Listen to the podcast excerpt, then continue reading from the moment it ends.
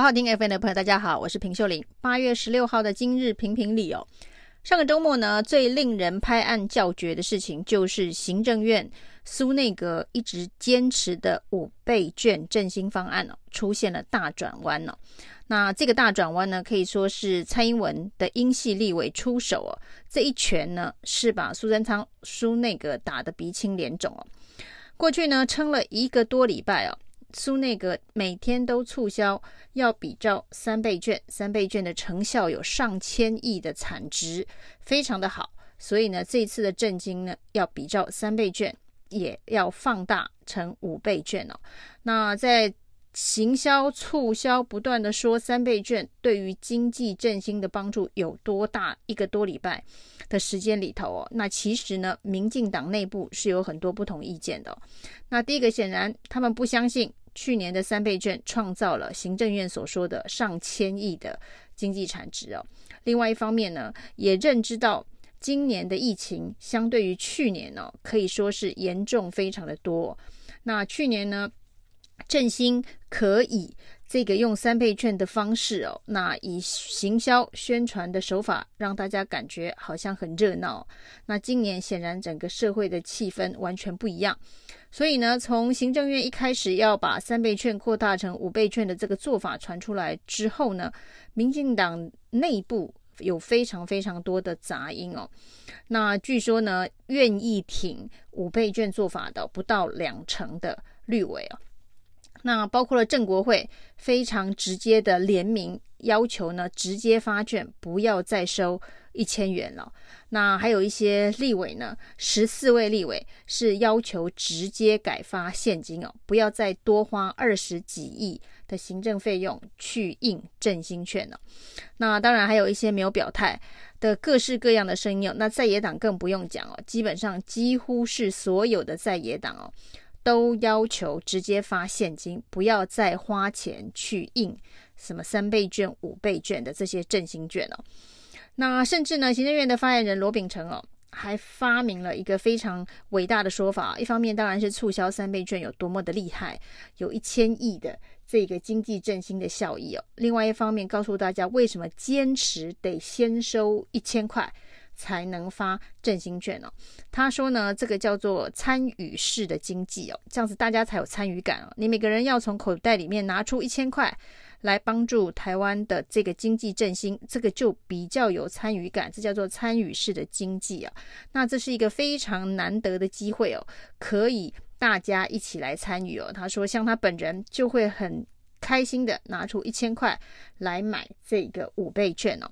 那用参与式的经济很难得的机会，千载难逢，可以对台湾的经济有所贡献的方式哦。这场记者会开完呢、真是引来骂声连连哦。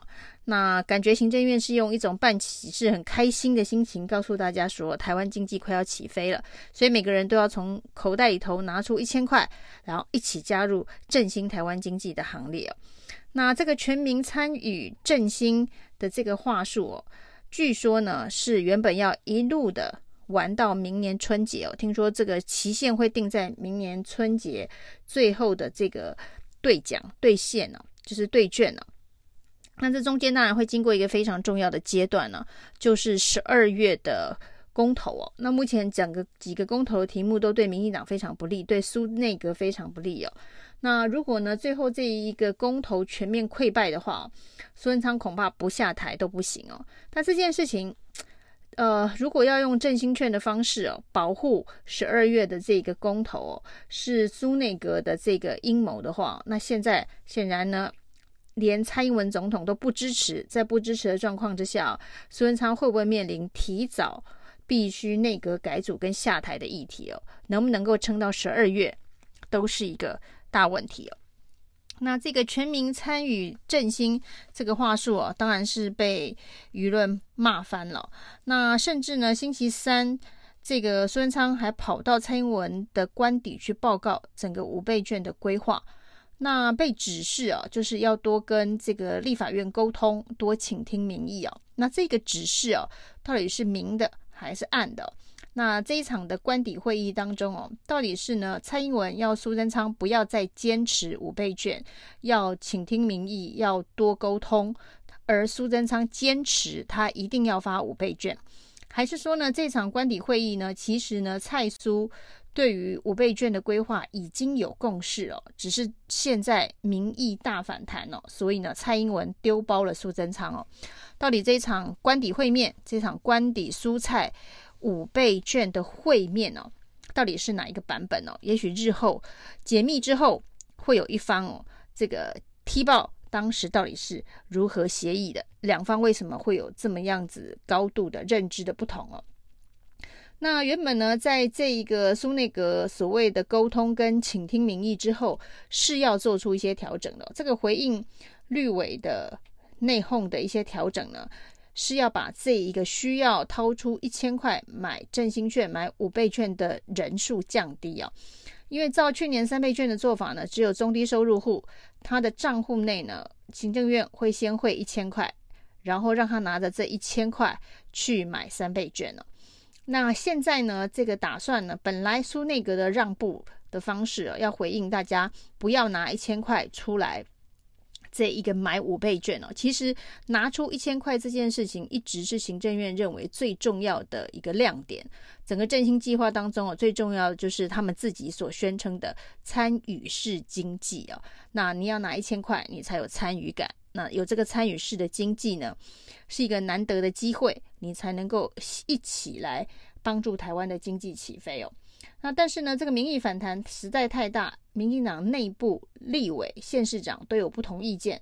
苏内阁原本想要让步的是哦，不只是一百零七位的这个一百零七万的中低收入户可以不用拿一千块哦，那他要扩大，扩大到九百万。就是呢，这一次的纾困四点零方案当中呢，已经有一些劳工得到了纾困的补助哦。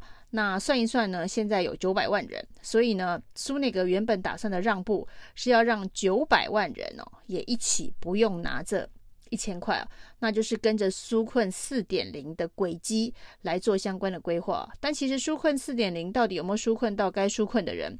那九百万人得到纾困，代表有一千四百万人是没有办法领到纾困补助的。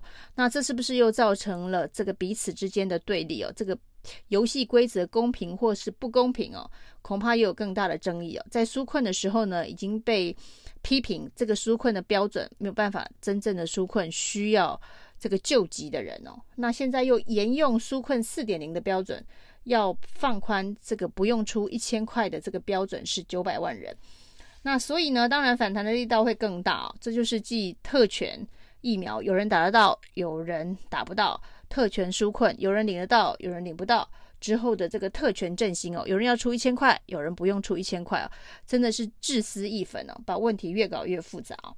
那终于，这个英系立委哦，联名十个英系立委哦，联名要求直接全民都不用拿一千块，不要再分化，不要再对立哦。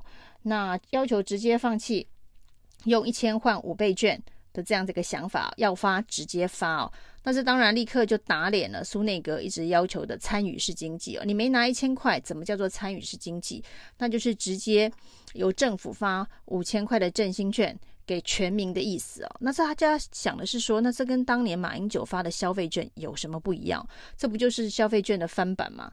当时为什么一定要这一个发明出一个三倍券呢？拿一千换三千，就是不要跟马英九直接发消费券是一样的。那即便是如此，跟马英九的消费券是一模一样哦。那民进党的立委陈亭妃是非常的厉害哦，他说这绝对跟马英九的消费券不一样，因为呢，民进党的叫做五倍券哦，既然五倍券呢，就会有五倍的振兴效益哦。那马英九的消费券哦，没有五倍的振兴效效益哦。那如果照陈亭妃的这个说法的话，这个。一定要强调跟马英九消费券不一样的说法，那应该要直接取名百倍券不是更好？就一百倍的这个效益，或是千倍券，或是万倍券哦，就不要只有五倍哦，因为只要名称有几倍，就会有几倍的效益的话，就会跟马英九不一样的话，那真的应该要这个百倍券、千倍券、万倍券，甚至亿倍券，可能都更有说服力一点哦。